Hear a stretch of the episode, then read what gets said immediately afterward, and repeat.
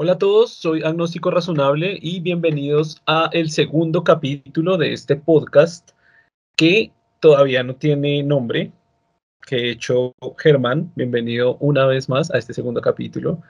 Y no sé si ha pues, pensado algo sobre el nombre. No, no, la verdad no, sí.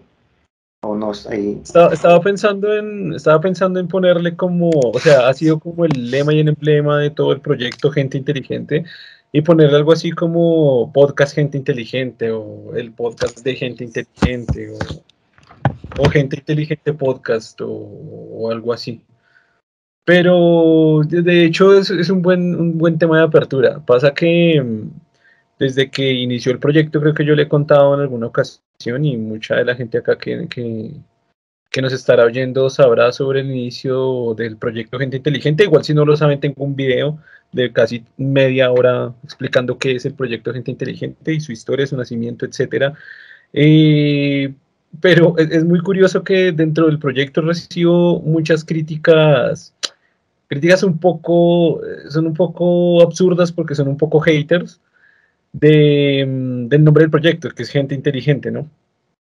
Entonces, la crítica siempre es como que cuando hay un post de algo que a ellos no les gusta, siempre dicen como, ah, claro, la gente inteligente piensa así, ah, claro, tiene el nombre gente inteligente, pero dice eso, ah, claro, esto es un sitio de gente inteligente y usted está publicando eso. Eh, y era como lo que hablábamos la vez pasada, ¿no? Era como si yo publico, es decir, estoy a favor de que se legalice el aborto eh, gratuito y seguro en los países, entonces, claro, llega la gente, ah, claro, gente inteligente comentando eso, eso no es de gente inteligente, la gente inteligente no opina eso, etcétera. Siempre es con el tema de gente inteligente. Y creo que también es porque el, nombre del proyecto a veces eh, para algún tipo de personas o para cierto grupo de gente suena como si fuera algo pretencioso o algo así, como el considerarse gente inteligente. Y de hecho, la finalidad, o sea, de, de precisamente poner ese nombre, fue, e, e, es decir, yo pensé, es, es, muy eh, grato, digamos, pertenecer a una comunidad de gente inteligente donde puedas compartir tu opinión de manera razonable, que sea debatida en un contexto de, de, lógica y raciocinio, ¿no? Me parece muy interesante el nombre. Creo que no hay nadie que se considere como no inteligente, o sea, o por lo menos no creo que nadie se disguste con, con el hecho de que le digan gente inteligente, y creo que esa fue una de las razones de de, que pensé que el nombre iba a gustar. Igual el nombre sí, no sé, creo que la mayoría de gente le está de acuerdo con él, no puedo decir que le, le gusta, le encanta, pero está de acuerdo con él. Y, que además, digamos que una de las razones eh, que me puse a, investigar sobre el concepto y definición de inteligencia, eh, digamos que siempre me ha gustado el, pensamiento, como muchos saben también, el, pensamiento que está muy pegado a la, a la ciencia, y digamos que la definición más básica desde el punto de vista científico de la inteligencia es, es muy sencillo, es simplemente la capacidad de poder resolver problemas. Pero claro, desde la perspectiva científica, eh, esa cualidad la cumplen muchos animales, por no decir todos los animales. Es decir, una mosca puede resolver problemas, un gusano puede resolver problemas, problemas que se le enfrenten para su supervivencia, ¿no? Eh, puede resolver problemas para conseguir comida, para conseguir alimento, para conseguir refugio, etcétera. Todos los animales pueden hacer eso. Por supuesto que el 100% de los seres humanos somos, somos gente inteligente, somos gente y somos inteligentes, somos entes inteligentes, ¿no? Por la definición más básica de desde la perspectiva científica. Obviamente hay muchas más definiciones desde muchas más perspectivas que pueden ser muy amplias, supremamente amplias, pero yo lo tomé desde esa parte, es decir, si tenemos el concepto más básico de, inteligencia o de gente inteligente y la gente pertenece a una comunidad de gente inteligente donde se puedan debatir ideas, donde se pueda aportar ideas, recibir ideas, aprender, es, es genial. Entonces, no sé, todo, todo eso lo quería decir con, con, el ánimo de, lo que es el proyecto como tal, gente inteligente, y el nombre del podcast. No sé usted qué, qué opina. Bueno, pensaba que también otro, otra forma de decirlo es gente razonable, ¿no? Que es otra forma de decir. Ya en razonable sí hay más una connotación más de, de, que la, la, conversación está más eh, argumentada como tal. Entonces, digamos, término gente razonable tendría, también sería interesante, ¿no? No, pues, pues, o sea, sí, pero el, nombre del proyecto ya está dado, o sea, o sea, el proyecto nace hace 11 años, hoy, hoy 2021 ya lleva 11 años. Y a ver, cambiar el nombre, pues es, es, no es tan viable. No digo que sea inviable ni que sea imposible, pero no es tan viable a las alturas que tiene el proyecto, ¿no? Que igual nació todo como un blog llamado deista.wordpress.com con el eslogan de gente inteligente welcome. Después nació la página pues llamada Gente Inteligente y de ahí Gente Inteligente Science. Me tocaría cambiar a Gente Razonable, Gente Razonable Science, Proyecto Gente Razonable. un poco raro. Es que desde la perspectiva, sí lo que le digo es, más o menos, es, digamos en cierta cantidad inviable cambiarlo, pero pero ¿qué tal el, podcast Gente Inteligente? Mm, ahí sí podría uno pensar en lo que le digo, cambiarle el nombre a, digamos, razonable o cosas de ese tipo, ¿no? Digamos, se podría... Pero sonaría, esta gente que, esta gente que se la pasa fastidiando, porque es que es hater es fastidioso, eh, que el nombre es pretencioso, con gente razonable creo que tendría, creo que sería más pretencioso. Ya, ya, ya que claro, si, ellos me dicen es pretencioso gente inteligente, pero yo digo, hey, o sea, gente inteligente somos todos, todos nosotros somos gente inteligente.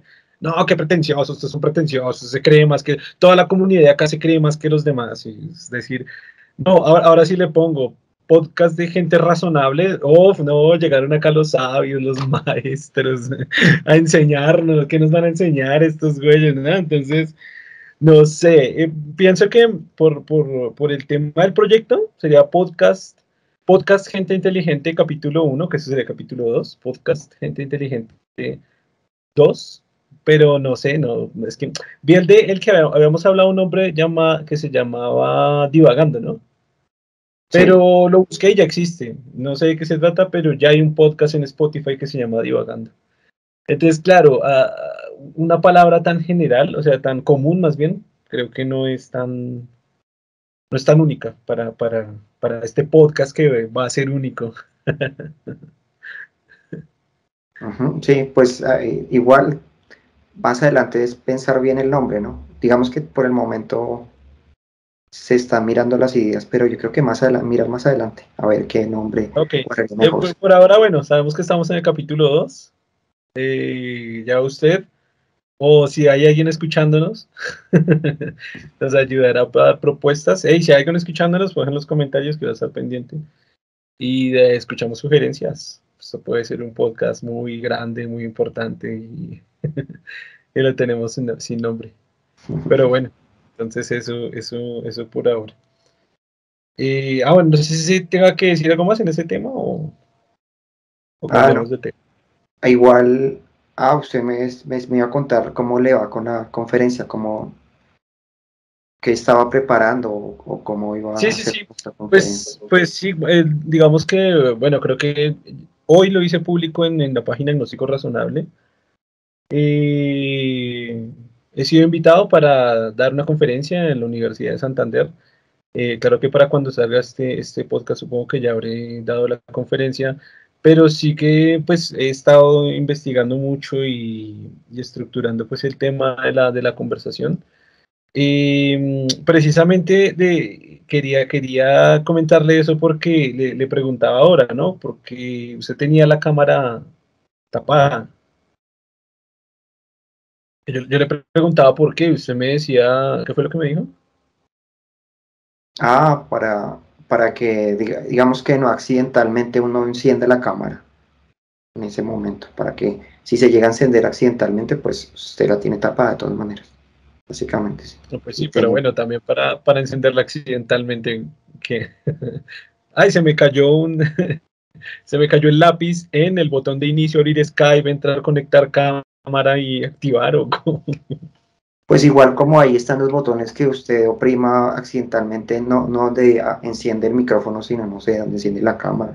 O sea, un accidente de ese tipo. ¿Pero tiene un botón usted específico para la cámara? Porque pues yo no lo tengo. No, en los botones de, que, que generan las apps, las aplicaciones. Ahí está el botón de micrófono y de... Como está generalmente al lado, pues digamos que por si acaso. Ah, pero no sé, cuando están reuniones o algo así. Generalmente, yo nunca prendo cámara, generalmente lo que hago es solo hablar con micrófono. Entonces, por si acaso, si ya se pasa. Es que hay un tema, yo no sé si usted sabía que mm, hay muchas personas, y de hecho esto es un tema, fue polémico en su momento, porque muchas fotos que se tomaba Mark Zuckerberg en su oficina, en su computador, él tiene su cámara tapada. No sé si supo eso, usted sabía eso. Pues sí había escuchado eso de, digamos, sí lo había pensado, ¿no? También por eso, ¿no? Aunque pues para eso me tocaría siempre tener la precaución de apagar también el micrófono. Porque pues si, es, si existe como la, eh, digamos, la, eh, la, el mito de que probablemente le activan a uno el micrófono para escucharlo y eso. Entonces, digamos, también por ese lado sí lo he pensado. ¿no? Pero si sabía lo de Facebook. En lo de Facebook, sí. ¿Sí sabía lo de Mark Zuckerberg? No, no lo he escuchado, pero sí, sí he escuchado la cuestión de que de alguna forma, las, eh, digamos, cuando la gente conversaba sobre un tema, después le llegaba publicidad sobre ese tema, como si de alguna forma la, el micrófono de, de su celular se activara o algo así, y de esa manera se enteraran de lo que estaban conversando. Entonces también por eso, digamos... No, no, no, pues, pues, o sea, lo que le estaba comentando era que, o sea, eh, fue un tema polémico porque cada vez que le tomaban las fotos, bueno, que este güey se tomaba fotos, eh, él, eh, o sea, fue polémico porque siempre se hacía zoom hacia el portátil de él y en la cámara le tenía, le tenía una cinta, le tenía, le tenía algo ahí para bloquear el, la cámara.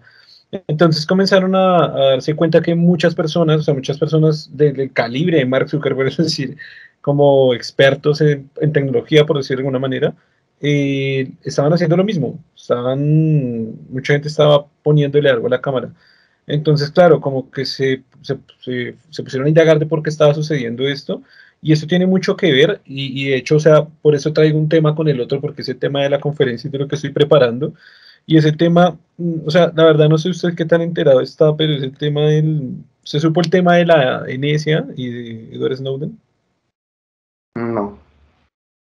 Ok, precisamente estoy ahondando en esa, investigación, digamos que yo ya conocía el tema por encima, pero obviamente cuando uno va, uno va a hablarlo, pues tiene que hablarlo como con, primero pues todo sustentarlo con, con fuentes, con fuentes que sean confiables, y, y, pues organizar la información, ¿no? Para que, para que tenga como un sentido.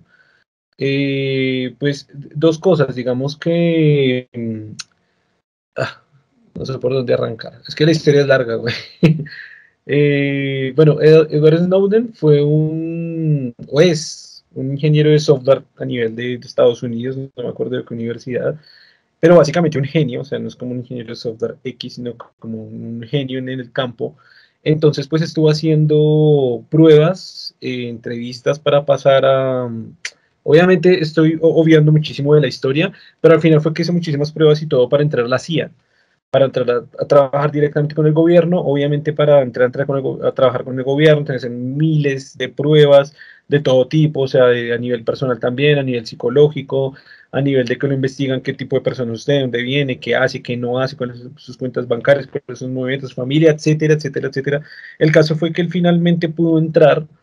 Eh, de hecho, les recomiendo la película, o le recomiendo a usted, a usted que nos escuche la película, que no me acuerdo el nombre ahorita, pero seguro que si ponen película, Edward Snowden va a salir. Eh, porque ahí está, ahí la explican muy bien y la película es muy, muy buena. Y está la historia muy bien retratada de lo, de lo que sucedió. Entonces él comenzó a trabajar allí, eh, comenzó a trabajar para la CIA y la CIA pues tiene una división que es la NSA, que es una agencia de seguridad de Estados Unidos, que a su vez tiene otra división que ahorita olvidé el nombre. Ah, esperen un segundo porque justo, justo como estuve trabajando en eso. Ah, descargué por acá el nombre. mira, acá lo tengo. Em, ah, bueno, pero lo tengo en inglés, en, en ROL. Pero, ah, no, no tengo el nombre. Bueno, es otra división de la CIA. Eh, ellos comenzaron a trabajar en un software, en una mega aplicación, es como decir, una super aplicación, eh, que pudiera acceder a cualquier cámara de cualquier dispositivo del mundo. Activar eh, la cámara y activar el micrófono eh, sin activar los LEDs que indican que la cámara esté prendida. eh, esa aplicación, ese software también tenía la capacidad de entrar a mm, cualquier cuenta de Facebook, básicamente cualquier cuenta de cualquier cosa de cada persona. Y esto, esto no es un mito, o sea, esto sí es documentado, esto sí el... Ah, bueno, entonces le, sigo, le sigo contando. Entonces, eh, estaban desarrollando esa aplicación, la hicieron, la estaban usando, ya estaba efectiva, está funcionando perfecto. Obviamente los que trabajan allí son súper genios, o sea, la, magnitud del calibre que tienen esos ingenieros es brutal, es, una cuestión de, de, obviamente tiene acuerdos de súper confidencialidad, etcétera. Eh, Snowden al ver, al ver que estaba sucediendo todo esto, como que sintió la necesidad de que tenía que comunicarlo al mundo. Él dijo, yo no puedo permitir, o sea, no, no puedo hacer que estoy colaborando con eso, estoy trabajando en esto, me doy cuenta de qué está pasando y que la gente no sepa, no, no sepa, no, no, sepa algo, algo tan grave. Así que él pudo sacar información de allá. Eh, según, según lo cuentan en la película, fue una forma muy ingeniosa, igual no quiero hacer spoilers, para que la vean, pero bueno, puedo sacar la información eh, de una manera muy, muy ingeniosa. escapó a China, a Hong Kong, em, llamó a uno de los mejores, o bueno, a un periodista muy confiable de Estados Unidos, lo citó allá, le dijo que tenía información confidencial, eh, que iba a ser una noticia tremendísima, le dio toda la información, hizo la grabación con él, revelando la verdad eh, para la televisión de Estados Unidos con toda la documentación, toda la información, y, y nada, finalmente lo hizo. Entonces este periodista botó la bomba votó la información y precisamente eso, de que el gobierno de Estados Unidos tiene una super aplicación, una aplicación tan fuerte que era capaz de conectarse a todas las cámaras, a micrófonos, a todas las cuentas de redes sociales, hacer lo que se le diera la gana con todas las personas del mundo y que efectivamente estaban espiando a, todo el mundo. Eh, después, obviamente, este man se metió en super problemas con, pues, con la CIA, o sea, casi con nadie se metió en problemas. Eh, ha, estado, ha sido perseguido por, por, todo el mundo, pidió asilo a Ecuador. Es una historia bien conocida, creí que de pronto la, la había escuchado, pidió asilo eh, político y refugio a, a, Ecuador, estuvo en Ecuador un tiempo, en este momento está en Rusia, eh, también como, como refugiado político, creo que se llama como refugiado político. Dijeron que le iban a abrir, o sea que en un momento le hicieron la invitación y abrieron las puertas en Honduras, si no estoy mal, y en Venezuela también, que Maduro le está abriendo las puertas también para hacerlo como un refugiado político. Pues ahorita está en Rusia resguardándose de todo, de, pues imagínese, la CIA, Estados Unidos lo está persiguiendo completamente. Y bueno, nada, es, es, como para, para un poco de los dos temas, ¿no? Contarle un poquito sobre, sobre lo que ha avanzado en la conferencia. Eh, y también sobre ese tema, sobre ese tema, o sea, porque por eso yo le preguntaba lo de la cámara, y por eso al parecer Mark Zuckerberg y mucha gente estaba haciendo eso, porque bueno, se, es decir, una vez existe, o sea, una vez salió toda esta bomba, obviamente la, entraron a la NSA, hicieron investigaciones, cancelaron todo el proyecto, mm, destruyeron la aplicación, o no sé si la destruyeron, pero es decir, cancelaron por lo menos la aplicación, porque obviamente estaban haciendo algo tremendamente malo, o sea, estaban incluso, habían denuncias de que estaban entrando a cuentas y a información privada de otros presidentes del mundo, es decir, es como decir Putin qué está haciendo, activemos la cámara y vigilemos de qué está haciendo, o, sea, o, cualquier presidente de, parte, de cualquier parte del mundo, entonces era algo muy, muy pesado, y por eso ellos estaban como tapando la cámara, porque es decir, una vez, una vez sucedió esto, esto ya es un hecho, un hecho pues, totalmente verídico, no es como una teoría conspiración típica por ahí.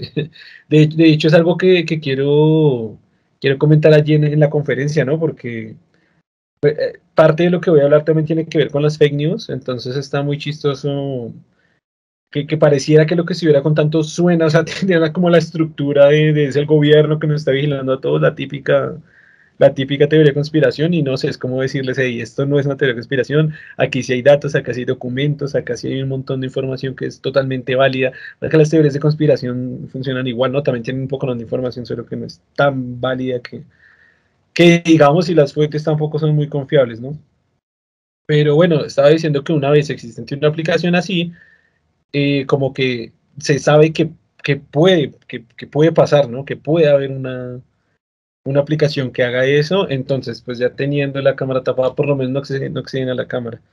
Sin embargo, pues solo a la cámara, no es como, no es como tanta seguridad. tiene la desventaja de que no tiene un interruptor como tal, que sea mecánico de que impida que usted se lo puedan activar. Entonces no hay forma de, que creo que están, creo que en algunas, no sé si en algunos últimos modelos de, de celulares lo están, están mirando esa opción, ¿no? De hacer que el micrófono pueda activarse y desactivarse con un interruptor como tal. De esa manera. No, no sabía, sí lo, lo vio, ¿qué celular? No, tenía, he escuchado como esa idea, como esa, esa posibilidad. Sí, no, no, lo había escuchado, la verdad. Mm. Igual debe ser un fastidio que no va a mandar. Sería hasta una muy buena idea, ¿no? Que se pudiera hacer eso. Te generaría una seguridad a las personas de que no, prácticamente no pueden espiar así. Ah, pues sí, sino que lo que iba a decir un poco fastidioso, que voy a mandar un, audio de WhatsApp y queda como un radio de vigilante, ¿no? Germán, me escucha. Y, y, lo apaga, ¿no? Si cambio, voy a mandar otro audio, ah, ah, o sea, no sé, un interruptor al micrófono. Me parece un poco, no sé cómo decirlo, fastidioso para el usuario, pero para, para seguridad. Igual no sé, o sea, aunque tenga un interruptor, eh, pienso que lo pueden activar. Es decir, a, las cámaras estaban entrando y el LED que indica que está prendido no mm, lo bypaseaban. o sea, es, claro, pero si el interruptor es mecánico no hay forma. Si ya es electrónico, sí podría haber una forma, aunque no sé, no sé. Tocaría ver cómo es la cuestión electrónica en un interruptor de esos. Pero con un mecánico no habría forma, de hecho. Eh, pues sí, pues claro, pero tendría que ser mecánico Mecánico de verdad, o sea, mecánico real. ¿no? verdad. No con un pulsador ni nada, sino mecánico, ¿verdad? Sí. Igual no sé, o sea. Digitalmente se podría activar. finalmente que no lo vean, que le escuchen toda la conversación es más que suficiente. O sea, así tenga que la cámara tapada, con que puedan escuchar toda la conversación es más que suficiente para conseguir mucha información. Sí, claro. Pero es que, o sea, no. Y eso está mejor porque digamos, transmitir información de video puede ser más complicado que, una de audio, ¿no? no, pero ya lo hacían, la aplicación esa que tenían lo hacía sin problema. Sí, claro, lo hacía, no me refiero que finalmente es más, diría que eh, guardar audio puede ser mucho mejor que, que... menos datos, menos datos que enviar, digamos, menos datos que transitar por la red. Probablemente no es necesario la cantidad de información que usted está recibiendo con el audio suficiente, no es necesario el, audio, el video para, a no ser que usted filme algo muy, muy, importante, ¿no? Ahí sí. De, igual manera lo que iba a decir, o sea, o sea, usted ni siquiera necesita ni el micrófono ni la cámara, con, con que pueda acceder a todas sus redes sociales. Es suficiente, sobrado. Pues ya tiene todo, tiene todo. Y, y, normalmente la gente no tiene solo Facebook, tiene correo electrónico, tiene Instagram, tiene Twitter, tiene TikTok, tiene Kawaii, tiene videojuegos, usa Google, tiene el Google Chrome. Eh, o sea, las solas navegaciones de Chrome ya... ya de hecho, me acuerdo una película que trataba de eso, ¿no? Que es con inclusive Will Smith sobre ese tema. De cómo... ¿Yo robot? ¿Ah? ¿Yo robot o cuál? No, no, ¿cómo se llama? Es que se me olvidó el nombre esta que él es un abogado y, empiezan a y contratan personal de la NSA y, utilizan micrófonos de alta tecnología y todo para, para espiarlo. Y eso y miran todas sus redes y son capaces de, de alterar sus cuentas y todo. Para cancelarle todo y, así y, así. Em, espiarlo y perseguirlo básicamente lo están persiguiendo en la película. ¿Qué, ¿Cómo se llama? No me acuerdo ahorita, tocaría mirar. Pero es bastante conocida, sí. Una de las pocas que he visto de Will Smith de ese tipo. Pero qué trama, que es que no me acuerdo. O sea, a mí Will Smith me parece súper. NSA y todo, ¿no? O sea, involucra mucho a la NSA.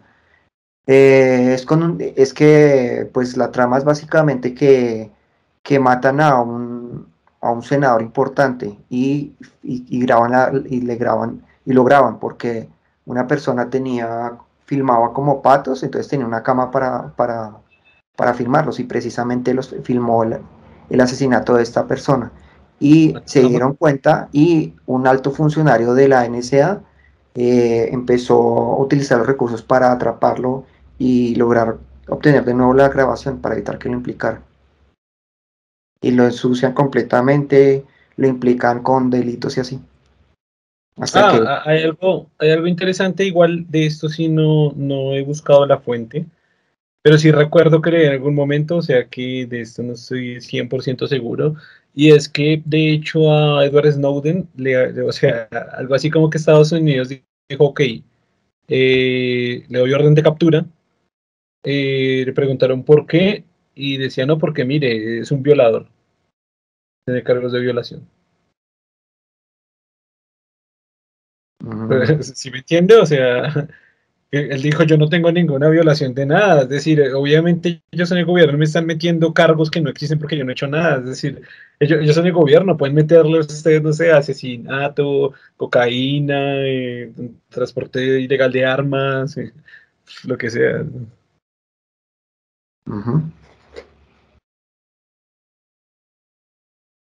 Y es como la idea de, pues creo que de esa película nació la idea de que la NSA les espía las conversaciones de todo el mundo, ¿no?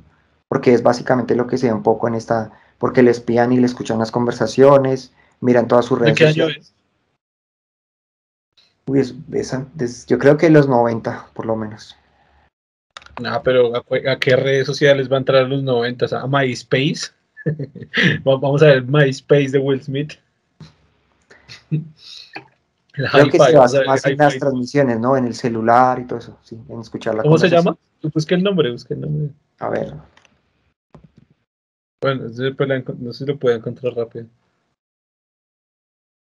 Ah, se llama Enemigo Público, se llama. Ah, me suena, güey, pero creo que no la he visto. Me parece que no la he visto. Enemigo ah, ok, pero esa no es con Will Smith. Sí, es con Will Smith. Ok, que es un viejito, que se une con un viejito, que el viejito es retirado. El es el tipo que es el experto. típico, el, típico retirado del ejército, policía o tal, y que ha investigado. De, la NSA, le, ha retirado de, esa agencia. Ah, sí, justo de la NSA. Ah, ya me acuerdo, sí la vi, sí la vi. Mire, en, la imagen que tengo mental, no, no se me atraviesa Will Smith por ningún lado. me, me acuerdo mucho el viejito y todo esto, pero sí. Del 98, dice que es del 98 la película. Ah, bueno, pero sí, tenía que entrar al MySpace de Will Smith. o bueno, el personaje, ¿no? Mm, pero sí, creo que no, sí tengo de razón, creo que en la película no se habla mucho de esta parte de las redes, más bien es del espionaje, de las comunicaciones y todo eso. Sí, no, sí, sí me acuerdo pues que yo lo vi hace años. Escuchar las conversaciones que él tenía en, en los celulares y todo eso, que en ese momento era la forma en la que se comunicaba a las personas básicamente. Sí, sí, sí. Suena como hablando así del super pasado, ¿no? Como que no, como, la gente se comunicaba ya, como la gente se comunicaba apenas por celular. Pero eso, es impresionante porque, o sea, se demuestra el avance tan tremendo que ha tenido la tecnología. En, en algún momento de la conferencia nombró eso, o sea, es el, es el, es el campo del conocimiento humano que ha avanzado más rápido que todos, o sea, es, la evolución es, que la evolución es brutal y exponencial y brutal, o sea, es rápida, eh, exponencial, eh, o sea, como cambia la información, los sistemas de información son de una manera muy rápida, muy compleja, pues. Y algo que él planteaba que era cierto, ¿no? El, el, el pues el personaje que hacía de, de retirado de la NSA, que era que entre más medios tuviera, más fácil era interceptarlo de todo tipo. Entonces, entre más, si utilizaba más redes, más correo, más celular, entre más se comunicara, pues era más fácil espiarlo y, perseguirlo y todo, ¿no? Y, dar con la persona. Es que yo pienso que, o sea, en la actualidad es imposible, o sea, no sé, es, es muy difícil escapar de un rastreo. Porque alguna vez vi una serie, una serie de estas, una serie de las que tanto critico, pero la vi. eh, esta serie es de narco, ah, se me olvidó el nombre. Ah, Popeye, ¿sí conoce Popeye? sí, sí. No Popeye el marino, sino... Popeye el lugarteniente de Pablo Escobar, sí. Sí, sí, sí, como uno de los sicarios de Pablo Escobar. Pues vi la serie de Netflix. Supuestamente no es importante. Sí, sí, sí, pues sí. O, pues no, uno de los más importantes, como una de las. sí, o sea, según él cuenta, Es que bueno, eh, eh, lo, lo, lo, he escuchado en varias oportunidades y según él cuenta son cinco sicarios y él es uno de los cinco, ¿no? Y él mismo dice que él no era el más, el más asesino o algo así, o el más, sí como el más importante, pero sí estaba ahí en la lista y lo único es que era el único vivo. ah, ahora no me acuerdo porque creo que había uno preso en Estados Unidos o algo así, como que dos o uno. Bueno, pero no estábamos hablando de eso. Estábamos hablando de que Ah, ok, estaba viendo. Eh, ah, bueno, pero es que son. Se me cruzaron ahí dos historias. Eh, no, no tiene nada que ver con la serie, no sé por qué no mencioné la serie, pero no tiene nada que ver con la serie. Fue una entrevista que le hicieron a él. Entonces él decía, como que la reportera le pregunta, y, usted pues que conoce tanto de, del tema de los sicarios, de persecución del gobierno, de la policía, de escapar a nivel de verdad, eh, decía cómo, cómo hacen para que no capturen al Chapo cuando este Chapo pues no está, no había sido capturado. Y el, lo primero que dijo es de la forma que más fácil lo van a, a, interceptar es por el celular. O sea, es que es lo primero que van a hacer. Y, y, es que y es que de hecho Pablo Escobar, a Pablo Escobar lo interceptaron por una llamada, así como nosotros decimos, en esos tiempos era con esos teléfonos de pegados ahí con ese cable ahí al teléfono fijo, mejor dicho. Sí, él tenía una ah, estrategia para no lograr, para que no lo capturaran, pero en este caso se confió. Porque no conocía claro, que está implementando. ¿Cómo que se pasó? Perdón, perdón. No, lo que pasa es que él lo que hacía era utilizar diferentes celulares, de manera que él tenía una conversación, colgaba y continuaba la llamada con otro. Entonces él pensaba que al hacer eso la señal se perdía. No había ¿Ah? celulares. No había celulares, no existían esos celulares. Que no, había celulares, no existían los celulares. Sí, sí existían, pero pues los que lo tenían eran. En 80. En el 80 en Colombia ni habían redes celulares. Sí, él utilizaba celular. yo estoy seguro que no. Usted no es confirmado, pero yo estoy seguro que no. Y además que el crecimiento de él fue por los 70 y por los 80 y en el 80. O sea, es que ni había redes celulares en Colombia. ¿Con quién hablaba? ¿Con qué operador? No, no el primer operador de Colombia no llegaba. No sé si utilizaba telefonía satelital en ese momento, no celular exactamente, sino satelital. No, creo que menos había, güey. Mm, satelital creo que sí existía y habían los primeros, digamos los primeros modelos, ¿no? Lo que pasaba era que era increíblemente costosa, muy pocos, solo personas con mucho dinero podían. No, sí, sí, yo me acuerdo, yo me acuerdo, pero es que, pero es que por ejemplo cuando cuando captura, pues, cuando capturan a Popeye, cuando capturan a Popeye, que fue después de muerto Pablo Escobar, la única forma de comunicarse era por teléfono fijo. Cuando llegó el primer operador a Colombia y montó la primera red celular, él montó un negocio dentro de la cárcel de celulares, pero ya llevaba años en la cárcel. Entonces, antes, o sea, ¿cómo se pueden comunicar por celular si no habían redes? Igual tendríamos que investigar la fecha de llegar de redes a Colombia, pero, pero, yo estoy seguro que Pablo Escobar no sabe. ¿Perdón? Sí, yo he escuchado que era celular siempre. Haga la búsqueda. De hecho, sí me acuerdo porque eh, el sistema lo explican inclusive en, en un documental que dieron sobre él, sobre cómo tenían que pilotear con un una avioneta y ir triangulando la señal de esa manera.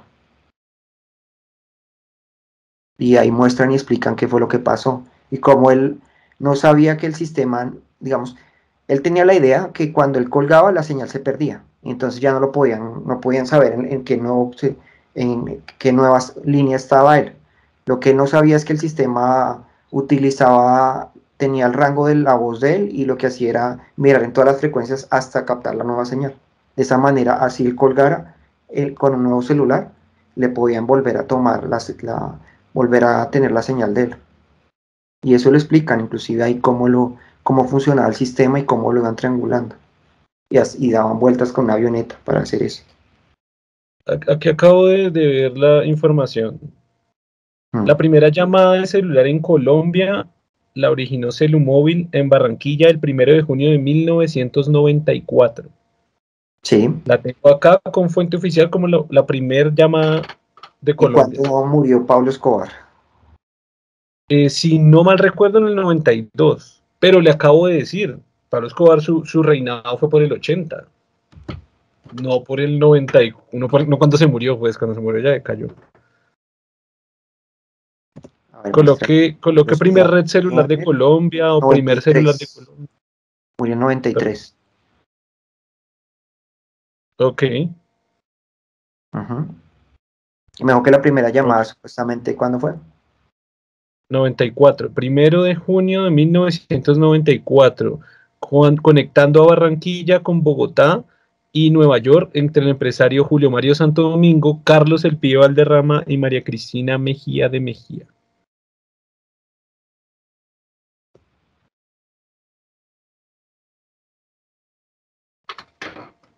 Aprendimos algo nuevo hoy en este podcast, la primera llamada celular de Colombia. Sí, era imposible que Pablo Escobar se comunicara por celular porque básicamente no habían redes, no habían torres, no había infraestructura, no habían celulares, no existían, no en Colombia no existían.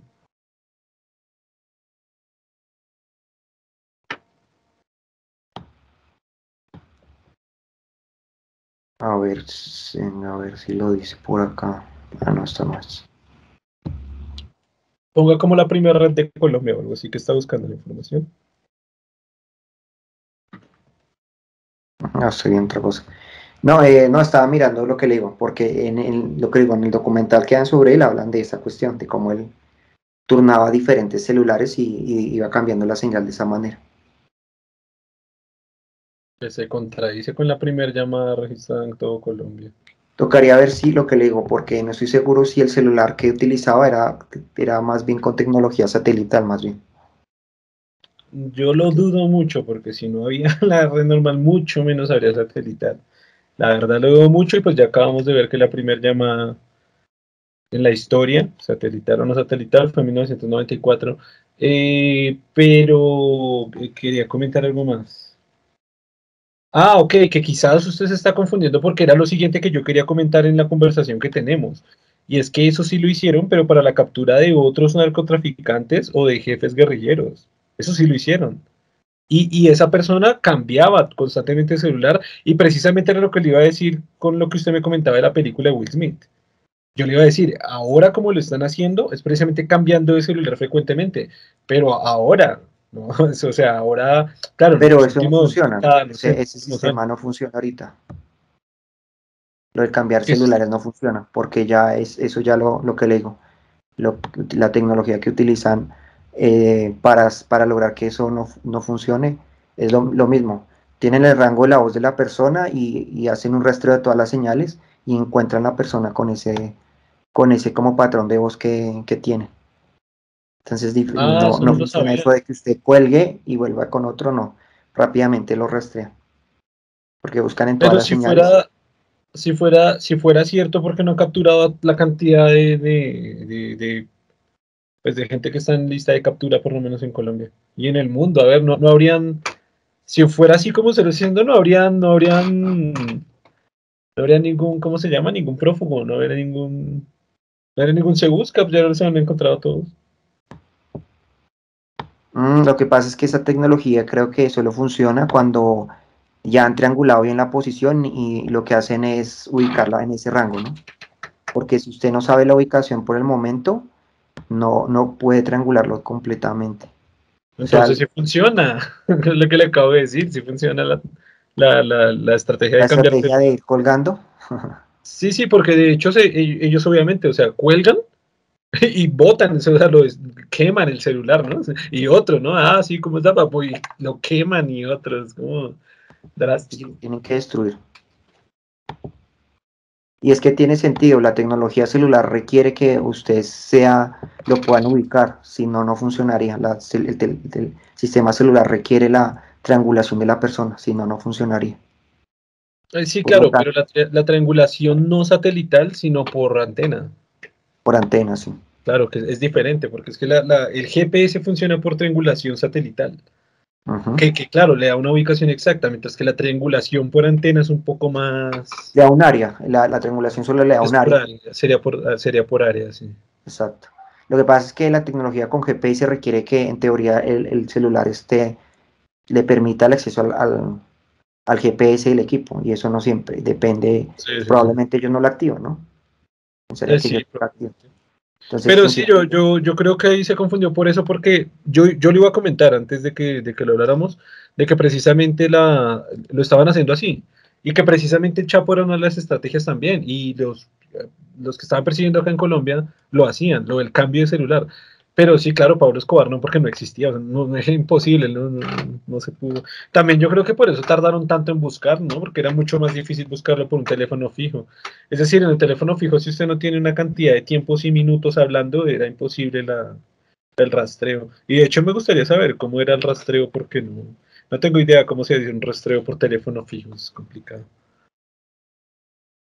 No, y es más complicado porque usted requiere intervenir la, la señal. de la, línea telefónica. La, línea telefónica, sí. Claro, y, llegar al punto de origen, pero es como, o sea, ahorita no me explico cómo, cómo, me siento como estos niños, yo no sé si se ha visto videos que le, que le ponen a un niño un, un, celular viejo, un computador viejo y no tienen ni idea de cómo mierda, de cómo utilizarlo, de cómo... Me siento así, porque como que trato de, de, de aterrizarlo en la lógica de una línea fija y se, me, no, no, no, se, me borra la, se me borran las ideas. Como que no sé muy bien cómo lo harían con una línea fija. Mm, bueno. Bueno, después miro la parte que quería. Tenía dudas de, de la, como la, lo, lo, que le dije, la captura. El rastreo electrónico que le hicieron a las llamadas telefónicas. Mirarlo cómo fue. ¿Qué tipo de, de, de, qué, de dispositivo él estaba usando para comunicarse. Si quiere, si quiere, míralo después de este podcast y lo dejamos para el podcast del otro capítulo que nos traiga la información y, nos diga, solo que no se, le no se le olvide que investigarlo. Listo. Listo, y ya bueno, entonces estamos hablando de eso, ¿no? Como de rastreo, aparte de esto, ah, bueno, no sé, ¿tiene algo que decir ahí o...? No, pues sí había escuchado esos, digamos, eh, sí, mitos, podría decir, de que lo pueden rastrear con la cámara y con el micrófono. Y quizá por eso también tenía la precaución como de, de lo que le digo, tapar cámara y eso. Ah, ya dijo que era porque no lo miraban en las reuniones en peloto. No, no era por seguridad de Mark Zuckerberg. No, había escuchado eso, digamos que fue algo de lo que que, porque, pero era, pero sí lo hice básicamente por ¿Por qué? Por, para evitar la cuestión que le dije, ¿no? De que accidentalmente encendiera la cámara. Yo pensando que usted conocía así toda la teoría de la NSA de Mark Zuckerberg de una orden y no, era para que no lo vieran en pelota en las reuniones. eh, sí, no, bueno, aparte de eso, le, iba a comentar otra cosa que también estaba investigando en, para el tema de la conferencia. Ah, bueno, sí, un, dato adicional. Yo a usted ya le había comentado el caso, eh, obviamente fuera del podcast, porque apenas es nuestro segundo capítulo, eh, le había comentado el caso de una chica que se dio cuenta que estaba embarazada eh, por la aplicación. ¿Recuerda que yo le había comentado? O sea, tuve, tuve un error en, lo que le había comentado, era, fue porque yo le comenté que, claro, la chica se dio cuenta que estaba embarazada por Facebook. Es decir, Facebook le comenzó a ofrecer productos y cuando ella dijo, pero ¿por qué verga me ofrece esos productos? Se fue una prueba de embarazo y efectivamente está embarazada. Facebook supo primero que ella. Mi error fue que no fue Facebook. Yo le había hecho usted que era Facebook. Mi error me corrijo. Menos mal no estamos haciendo podcast, así que solo me corrijo ante usted. y ya los que nos están escuchando, ya como dice la investigación, ay, precisamente porque como estoy armando la conferencia, estaba consiguiendo la fuente y que fuera la fuente real, casi no encuentro el caso, que yo dije, güey, este caso me lo inventé o qué, o sea, casi no encuentro el caso, fue difícil, me tocó buscarlo en, inglés, en los datos en inglés y todo, pero finalmente lo encontré y claro, es que es una aplicación que se llama Target, que todavía existe, de hecho, eh, porque me puse a mirarla en la, Play Store y todavía existe. Eh, pero sí, es una, es una aplicación que se llama Target y, todo fue igual, todo, todo fue igual. Lo único que me equivoqué es que yo he hecho que era Facebook, pero en realidad fue Target. ¿Y cómo era Target? Eh, no, eh, Target es una aplicación de compras. Como, como haga de cuenta, hay un supermercado súper grande acá en Colombia. Y, y pues como que la aplicación, o sea, es como el supermercado se llama Target, como que la aplicación tiene el nombre del supermercado. Ah, como al costo, algo así, ¿cierto? Más o menos. Como las aplicaciones como al costo. no tengo idea, no, no, las he usado, no, no, sé. Pero, a ver, supongo. Sí, o sea, sí, no sé. Mercado Libre supongo que no, porque es más orientado a un supermercado, no. no sí, no, no, no, sí, o sea, es fácil de entender. Es un supermercado con marca Patito y marca Patito crea una aplicación que se llama Patito App y usted entra a Patito App para pues, hacer compras directas a ese supermercado. Entonces, eh, sí, no, usted tiene que inscribir su tarjeta de crédito. Eh, obviamente esto crea un ID, eh, todo lo asocia ID, absolutamente todo, o sea, la, tarjeta de crédito y las compras que haga la tarjeta de crédito. Entonces, es curioso, ¿no? Porque también, o sea, esto no lo voy a decir en la conferencia, pero sí fue como un dato interesante, fue que había acabado de entrar un estadista muy, como muy bueno, o sea, en, algunas en algunas partes lo clasifican como un genio estadista, eh, ¿Se dice estadista o estadístico? Creo que se dice estadístico. Yo creo que estadístico, sí. Estadista, pero estadista es algo, ¿no? Es como del Estado o algo así.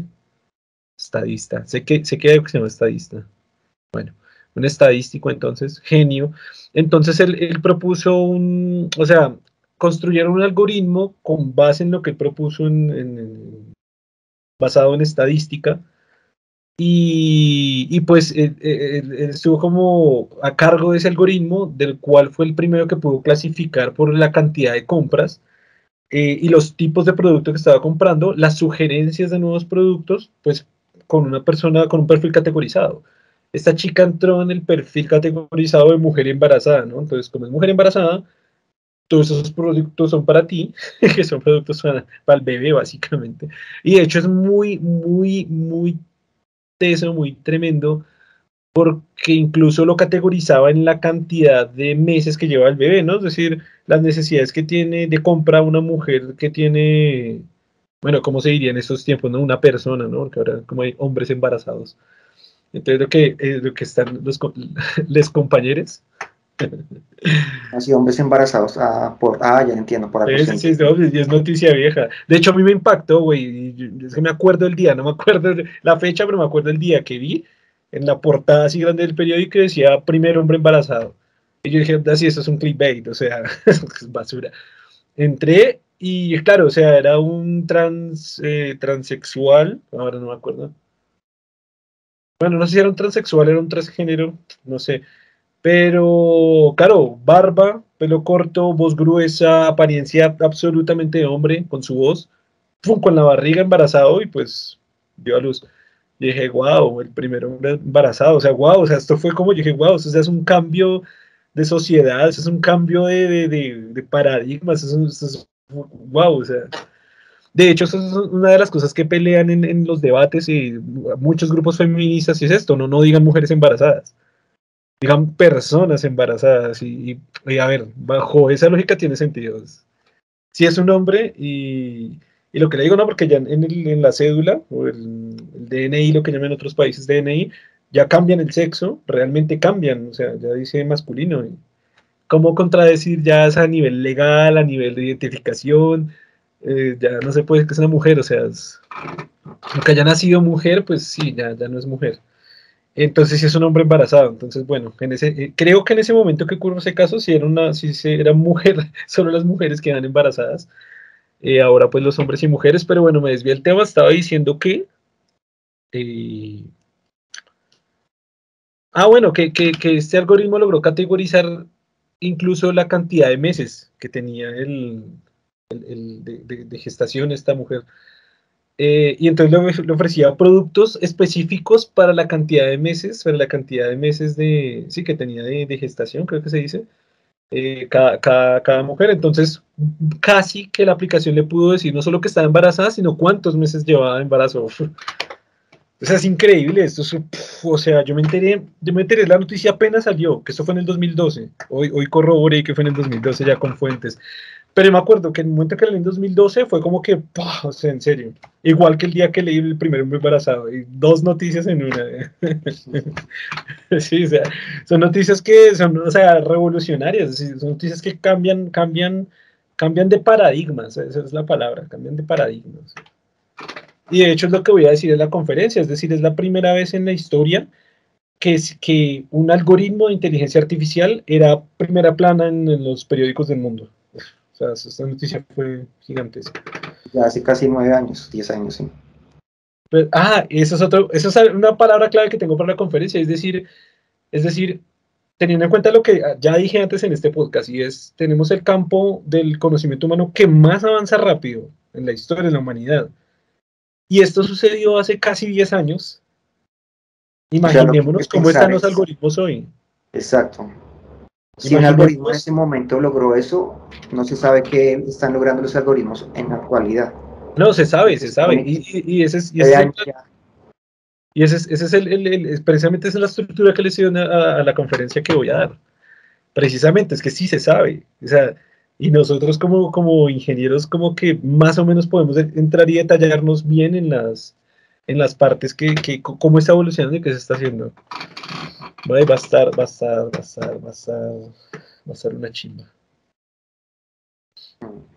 Casi que el problema ético de la, de la inteligencia artificial, sí, es como el tema que veo que está como planteando. No, no, mi, eh, mi conferencia se llama, mi conferencia se llama, no me acuerdo el nombre.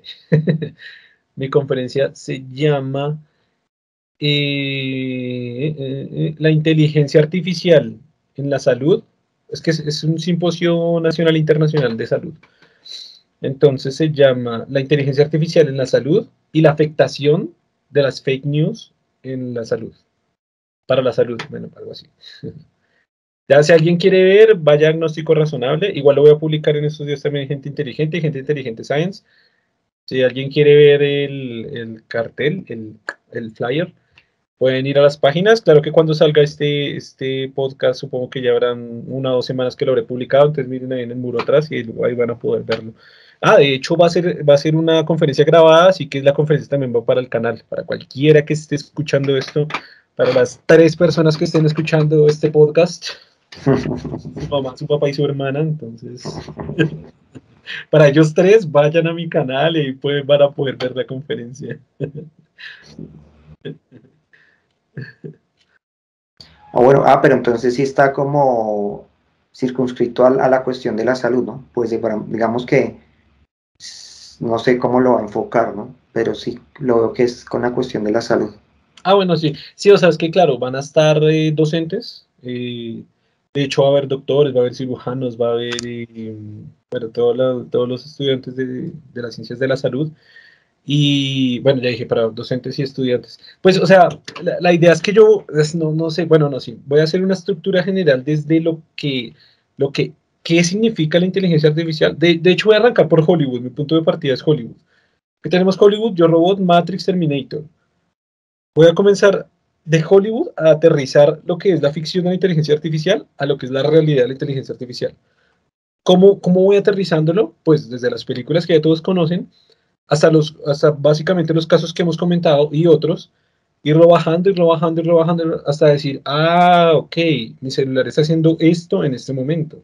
E, eso es inteligencia artificial hoy 2021. Eso ya no es Matrix, eso ya no es Terminator, no, no es robots matándonos, es lo que hay, que lo que hay pudiera ser igual de grave. O sea, lo que hay es fuerte, es importante, es grave y eh, es grande, mejor dicho.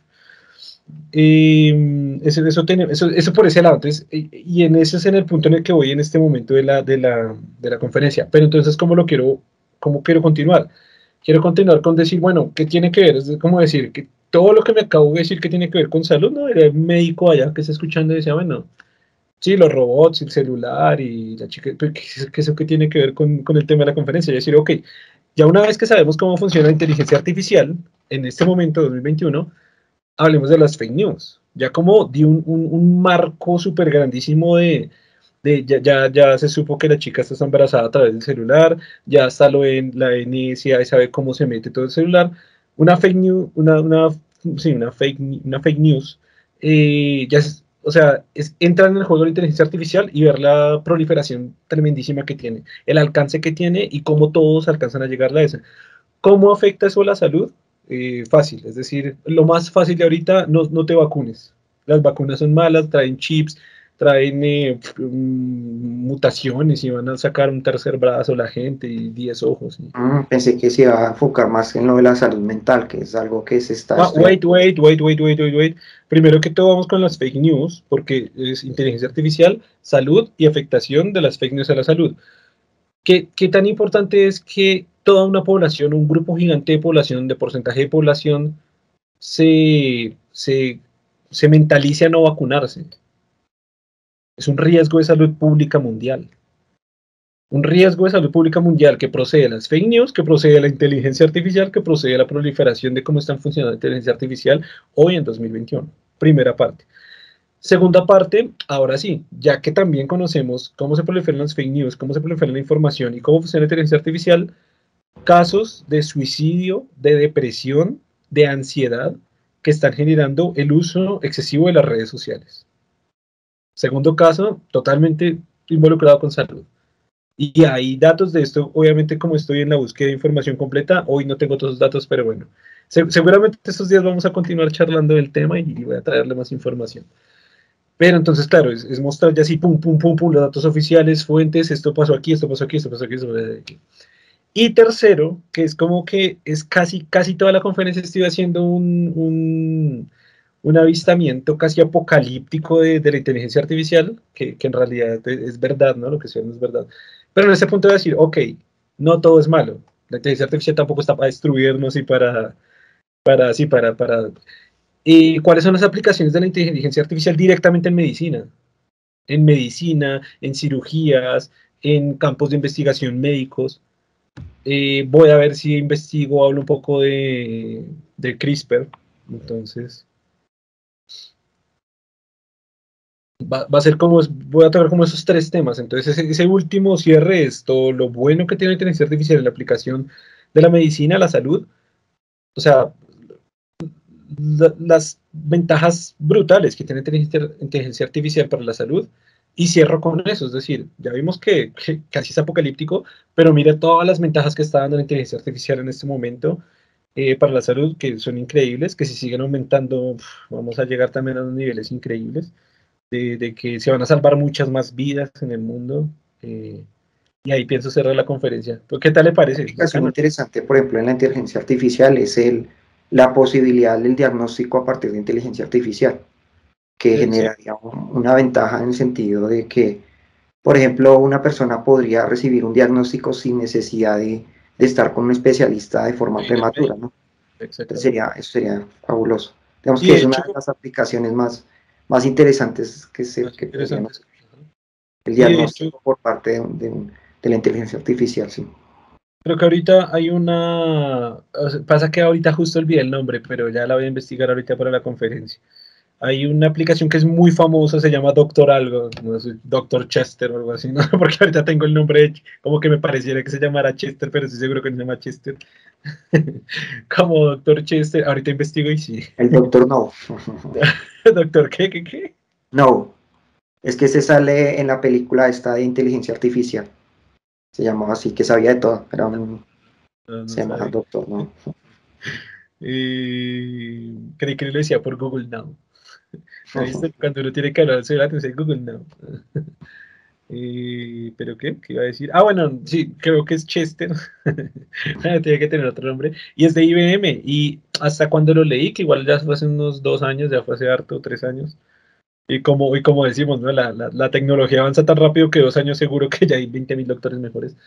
Eh, pero no sé si, si siguieron trabajando en este, sí lo tenía IBM. Y era el mejor doctor hasta el momento que había artificial. Entonces ya lo voy a investigar y voy a hablar más del, Sí, voy a, voy a... Es una de las ventajas, digamos, de lo positivo que podría ocurrir con la inteligencia artificial. Claro, claro, claro. Claro, o sea, usted no, no, no, es que no necesita nada, usted se conecta online en un computador y en un segundo, porque es que el robot siempre está, ¿no? O sea, a las 3 de la mañana, no hay fila, porque el, robot es, es, un robot, no, no, es como que no hay fila. Eh, entra, eh, si me estoy viendo un usuario que tienes esto y consuma esto y esto y esto, no es grave. ¡Wow! Nada más que es online, ¿no? Es como que si, si, si uno piensa en un sistema bien estructurado, volvemos acá un poquito. Imagínese que yo tengo mi robot conectado, no, usted está sufriendo un paro cardíaco, bueno, es un poco exagerado por el tiempo. Pero bueno, sí, no sé, usted está sufriendo un coma diabético. Ya, ya me estoy conectando con el hospital y ya estoy mandando una ambulancia a su casa porque acá tengo sus datos registrados, su base de datos, ya, ya, ya una ambulancia va para su casa. Ya cuando la ambulancia va para su casa, ya los que van en la ambulancia, los paramédicos ya tienen el historial, ya sabe a qué van, ya sabe a dónde, a qué van, y ya cuando llega al hospital ya lo están esperando. ¡Wow! Obviamente estoy hablando de una aplicación que en, a modo aplicación no es tan difícil, pero a modo de burocracia, de política, de infraestructura. Es lo más complicado esa, esa aplicación. O sea, en Latinoamérica no sé, no sé hasta qué punto se pueda llegar a ese nivel, pero digamos que estamos en, no sé qué país, de qué país, qué país podemos hablar, qué país tiene una excelente salud, no sé, Japón, no sé, no sé cuál será el nivel de salud de Japón. No sé, Suecia, Suecia es como bueno en todo, ¿no? Suecia o Finlandia digamos que estamos en. Pues, oye, es una buena pregunta, no, no, sé cuáles son los niveles de salud, no sé cuál sea el mejor país en salud, es decir, Estados Unidos tiene una salud muy buena, brutal, pero toda paga y, y claro, e, e, ese, ese, proyecto que estamos hablando aquí, si, si usted es un millonario, fue excelente, ¿no? Y si es una persona promedio, pues no va, no va a servirle nada. No, creo que promedio no, eso creo que más bajo que promedio. No sé si promedio, no sé, promedio no sé si estará pagando, estará vinculado a un sistema de salud bueno. ¿Qué diría? Que sí, sería un buen dato para investigar, ¿no? Mm, digamos, creo que la salud todavía es muy es un privilegio todavía en Estados Unidos, entonces no creería. Digamos que promedio tiene una salud medianamente buena, diría. O sea, ¿qué diría? ¿Clase media alta? ¿Hacia arriba? ¿Sería buena salud? Mm, sí, diría media alta por lo menos. Media alta, bueno. Eh, España, sé que España tiene un sistema de salud bueno, pero no, hacen falta datos. Hace rato revisé la OMS, igual también hace unos dos, años o tres años. Me da curiosidad la, salud como es en Cuba, por ejemplo, que creo que tienen un muy buen sistema de salud. Cuba, a mí, me da, a mí me da mucha desconfianza revisar los datos de Cuba porque Igual que me da desconfianza leer los datos de China, igual que me da desconfianza leer los datos de Corea del Norte. Y es porque sí puede ser verdad lo que obligan, pero también, o sea, no sé, no confío en los datos de allá porque no, no sé cuáles son los datos reales, no sé cuál es la fuente de información que sí lo está diciendo, ¿no? Si vamos a leer los datos de entidades de gringas, estadounidenses, eh, ay no, porque es que los de Estados Unidos van a hablar mal de Cuba, porque, y, puede ser, ¿no? Entonces uno dice, bueno, no le creamos a estos. Vamos a ver los datos de Cuba, pero entonces, claro, ellos mismos sacan como sus propios datos, que tampoco, pues, you know, ay, no, la mejor salud del mundo está aquí, ¿no? En Cuba. Y uno va a otras fuentes, no, es un, sistema de salud precario, los hospitales. he visto como que mandan fotos, ¿no? Fotos de los hospitales, hospitales súper viejos, cochinos, eh, no tienen mucha tecnología pero no me crean porque es que las fuentes, yo no creo en ninguna fuente, así que sobre este tema casi que no, casi que no tengo opinión. ¿Qué diría usted? Se dice que Cuba tiene la mejor salud del mundo. ¿Usted diría que sí? Mm, depende cómo lo, lo, quiera evaluar, porque digamos que puede ser no a nivel de tecnología, pero sí a nivel de, amplitud, ¿no? Digamos de que la ah, cantidad de personas que tiene posibilidad de recibirla es mayor. Entonces, digamos que eso, por eso digamos que no es tan fácil, ¿no? Porque usted puede tener un nivel de salud muy, muy bueno tecnológicamente, ¿no? Pero, pero si solamente las cierto, solamente el 10% de la población lo recibe, pues no se puede decir que el país como tal tenga buena salud.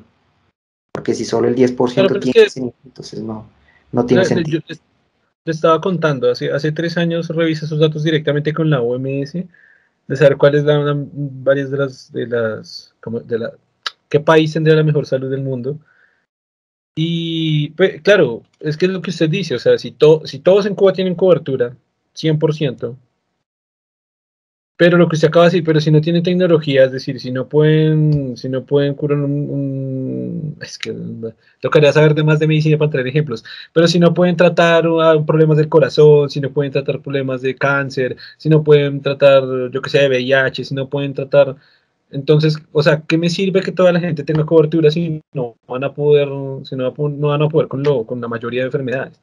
Y, lo mismo en Estados Unidos, ¿qué me sirve que tengan la mejor salud del planeta Tierra y la mejor tecnología, el mejor todo, si pocas personas van a, van a poder pagar un, tratamiento de cáncer completo? O sea, como... exacto. Entonces los parámetros de la OMS, sí es, estos, son como los mismos parámetros de, de qué, de cuál es el país más feliz del mundo. como que ellos tienen varios criterios para decir, ok, si cumple este, este, este, este, este, este, este, y en todos dan buena calificación, ahí podemos decir que es el mejor. Si es el mejor en una cosa y el peor en otra. Y, y, entonces en, en, esas, en esas em, estadísticas que leí, por ejemplo, salía que Colombia era el tenía la mejor, tercer mejor salud del planeta Tierra para extranjeros que vinieran a hacer sus, pues, sus procedimientos médicos. Con todas las variables, daba el máximo casi como de segundo o tercer lugar, daba Colombia como mejor tercer de salud del mundo. Y eh, para, no para extranjeros, sino para los nacionales, estaba como de puesto 20, 20 del mundo. No es un mal lugar. Y es, una de las cosas que yo le, le, he comentado en ocasiones, obviamente fuera del podcast porque es el segundo capítulo. y, es, y es cuando uno, cuando uno sale del país, como toda la gente dentro del país habla pestes, ¿no?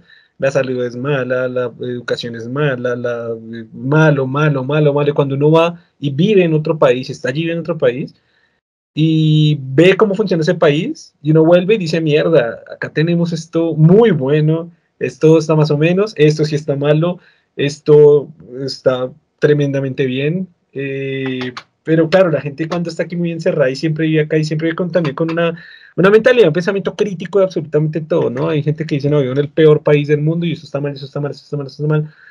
Pero ya con datos oficiales, o sea, con, ya con estadísticas reales, con, con fuentes, con, con datos verídicos, pues en ese entonces, de que le digo, es una información de hace 4 o 5 años, no sé qué tan desactualizada esté, pero en ese tiempo aparecía Colombia como con la mejor, mejor salud, de, bueno, hecho puesto 20, la mejor salud del mundo.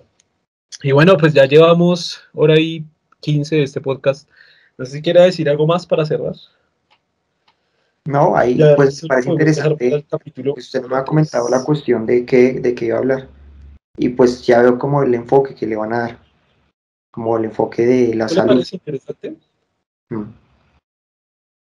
Y pues eh, vamos a ver, sí, sería interesante ver cuando ya haga la conferencia cómo, cómo le va y, de qué temática le hablan. No sé si hay contrapreguntas ahí, no sé cómo funciona el simposio, o si solo expone. Sí, cinco minutos. Entonces hay que ver realmente qué le van a preguntar. Porque lo que le pregunten de, es, usted sabrá, no se dará cuenta qué tanto saben sobre el tema, qué tanto eh, eh, han escuchado sobre el tema, que, están, que tanto las, los medios comunes le han transmitido sobre el tema, ¿no? Estoy un poco más, o sea, en verdad, en verdad, soy un poco más, ¿cuál es la palabra? No, preocupado. ¿Cómo? No, escéptico no, no. No, no, no. Como un poquito más, sí, no sé si preocupa, no sé si preocupado. Como un poquito, digamos, preocupado de, del transcurso de la conferencia que de las preguntas. Sé, o sea, en ese momento tengo como casi plena seguridad de que voy a poder responder todas las preguntas sin problema.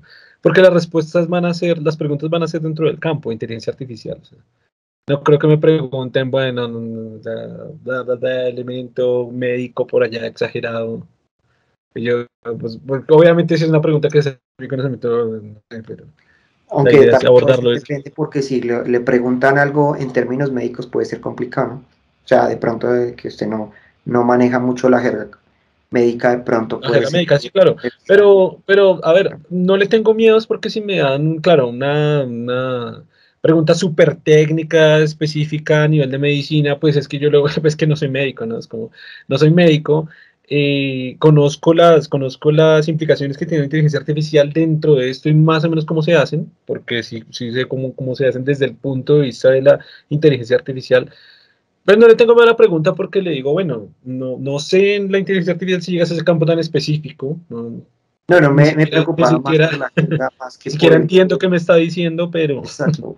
O sea, puede ser que le estén preguntando algo que usted sepa, pero se lo preguntan con términos técnicos médicos que usted no conoce, entonces puede ser que usted la pueda responder, pero como no conoce los términos, es más por ese lado. No, pues si no conozco los términos, que voy a responder? ¿Cómo así que la puedo responder? Pues no, si, son términos médicos que no entiendo, ¿qué voy a responder? No, me refiero que le preguntan algo en, utilizando términos médicos, pero usted lo puede responder porque no, no está fuera de, lo que conoce, sino que se lo preguntan con términos médicos. Es más esa la cuestión. No, no, pero, pero insisto, o sea, si me lo dicen con términos médicos no voy a entender la pregunta. ¿No? O sea, es decir, claro, si yo cojo un médico y le digo, como el de los Simpsons, ¿no? necesito una velocidad a 4 kilovatios por segundo por 5 MHz con conexión ultra 5G MHz, va a decir ¿qué? o sea, si ni siquiera entiende la pregunta, pues no me va a poder responder. No sé, si me dicen, no, si me hablan esos términos médicos, pues si no le entiendo la pregunta, le va a decir, no, no, no sé, o sea, no sé, pero, o sea, no, no es como que esté preocupado por una pregunta así, porque sí puede que me la hagan, pero porque la respuesta es sencilla, no, no. La respuesta es sencilla, no entiendo. No, me refiero como para un ejemplo que le digan cuáles son los, no sé, como por inventar, cuáles son los efectos psicopatológicos de, de tal cosa o algo así. Utilizan términos ah, así. Los efectos psicopatológicos de esos son. Exacto, ¿sí? pero digamos ahí utilizan una palabra que sí conocen, pero de ah, pronto algo más, entiendo, más Entiendo, sí, digamos que yo no entendiera la palabra psicopatológicos, me dicen cuáles son los efectos psicopatológicos de la inteligencia artificial. Entonces yo creo como, no, no, o sea, es que es fácil, es que suena estúpido, pero no sé. no ¿Qué significa psicopatológico? No tengo idea. Hable bien, señor. señor doctor, hable bien. Hable bien, no, pero sí. De forma muy técnica, ¿no? Pues por eso le digo. Igual depende mucho la forma como se dé la conversación, porque lo que le digo, puede ser que le hablen así o puede ser que entendiendo la cuestión le, hablen ya con, términos más, más, eh, más conocidos por, las personas, ¿no? Eh, o sea, pienso que la conferencia se da para eso porque yo llego, a, yo llego a un campo que son expertos en salud a hablar sobre tecnología, tecnología en inteligencia artificial. Es como, es como si a nosotros nos llegara un médico hablar de, no sé, y, yo le hago la pregunta de una conexión a 5,13 kiloaudios sobre segundo a 32 MHz de procesador de reloj, procesador de reloj de 3.4 MHz sobre segundo en un 8 núcleos que vaya a una velocidad de 42 kiloaudios. O sea, uno sería un imbécil hacer esa pregunta a un médico que no sabe que no le va a entender. Pienso yo, ¿no? Hay imbéciles en todo lado, pero...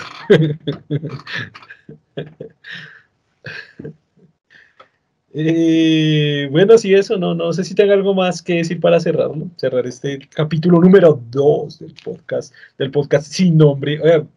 ese va a ser el nombre. Su podcast sin nombre, bienvenido al capítulo 53 del podcast sin nombre. El podcast que no debe ser nombrado, sí. el podcast que nunca mencionarás. el, el, podcast, ¿cómo que dice, hijo? El podcast, ¿qué? Psico. ¿Ah? ¿Cómo fue que la palabra que dijo ahorita? Eh, ¿Que no debe ser nombrado? Psicopatológico. Venía su podcast psicopatológico. a ver, un nombre así estaría bueno. Oye, términos así, médicos así, por eso le digo que puede ser lo que le digo. No es necesariamente que le estén respondiendo algo que usted no sabe, sino que le utilizan un término médico que no conoce. Ah, sí, sí, sí, no, no, no, yo lo entiendo, o sea, sí, sí le entiendo lo, lo, que puede pasar. Pero de nuevo, la respuesta, pues sí, yo no voy a decir, ah, claro, la inteligencia artificial lo puede solucionar muy bien.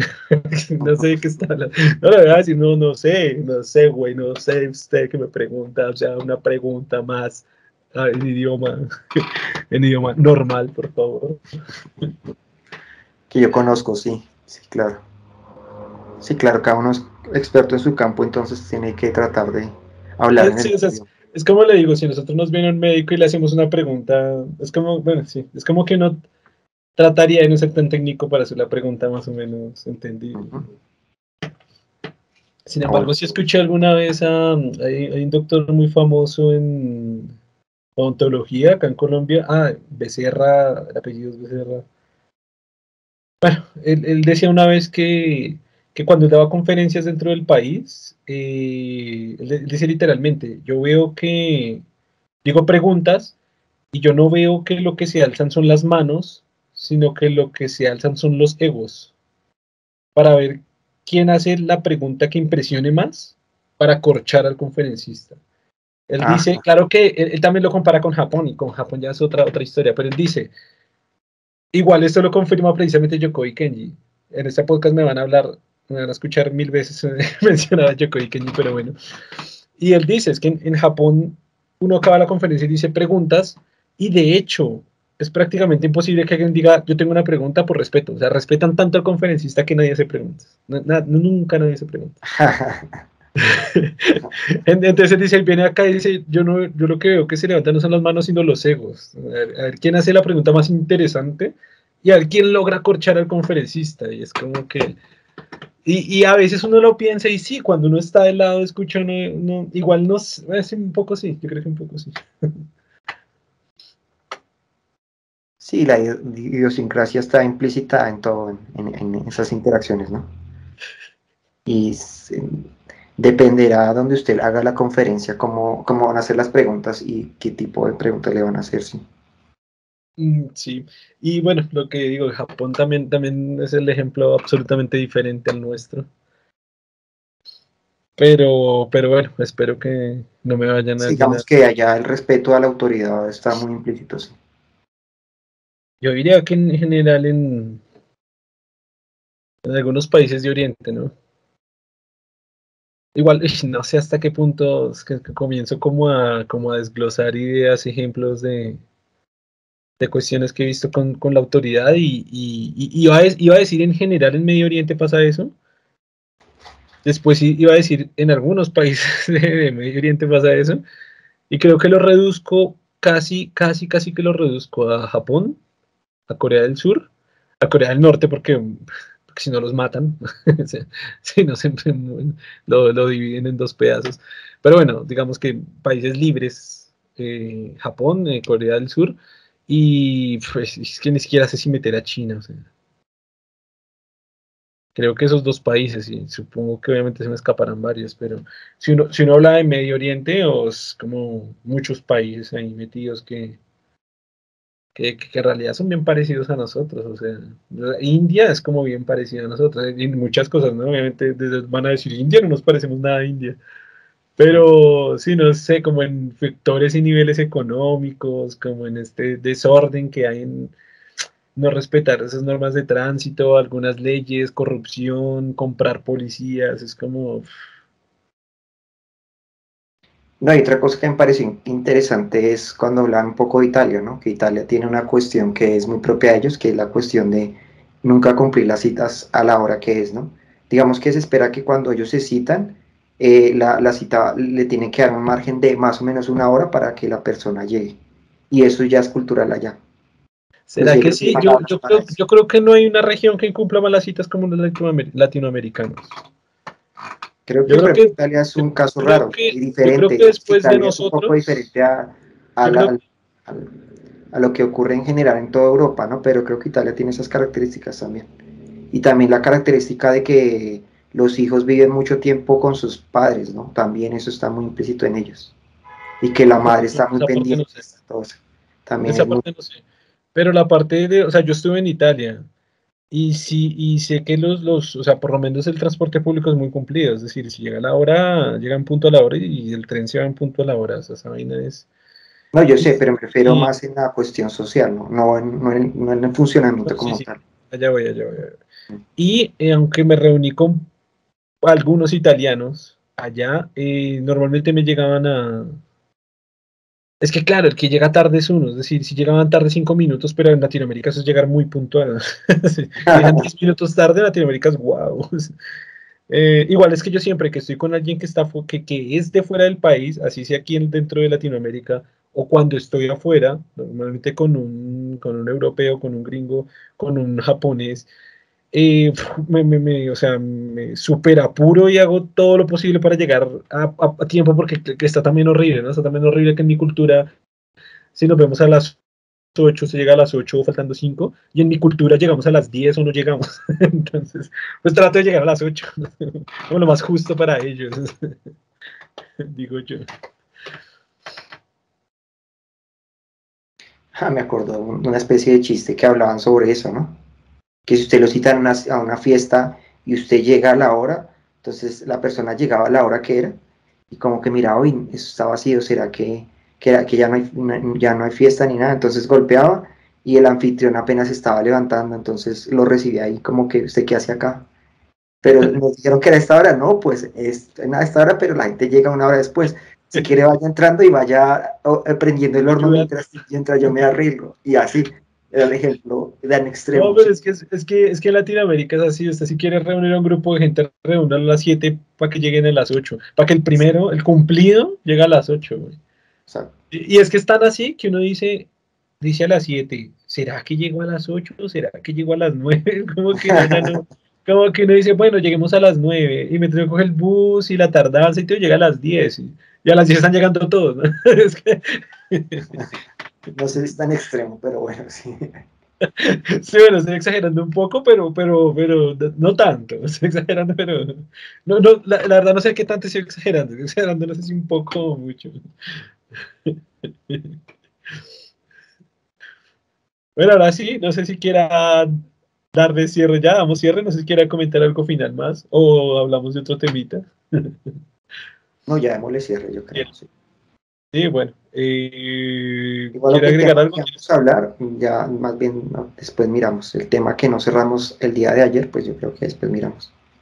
¿Qué tema no cerramos? ¿Cuál fue el tema que quedó cortado? Es que no me acuerdo. Que hubo una falla técnica y se... Y, ah, generación de cristal. Ah, la generación de cristal, sí. Pero sabe, sabe que es bueno, sería bueno notar. Ahorita, bueno, despidamos el podcast. No sé si quiere decir algo más para este podcast. No, listo, ya. Listo. Muchas gracias a todos por acompañarnos en este segundo capítulo de su podcast sin nombre y, de su podcast psico ¿qué? Psico, se, me va la palabra. Psicopatológico. De su podcast del segundo capítulo de su podcast psicopatológico gente inteligente sin nombre. Y nos vemos en un siguiente capítulo. Un saludo a todos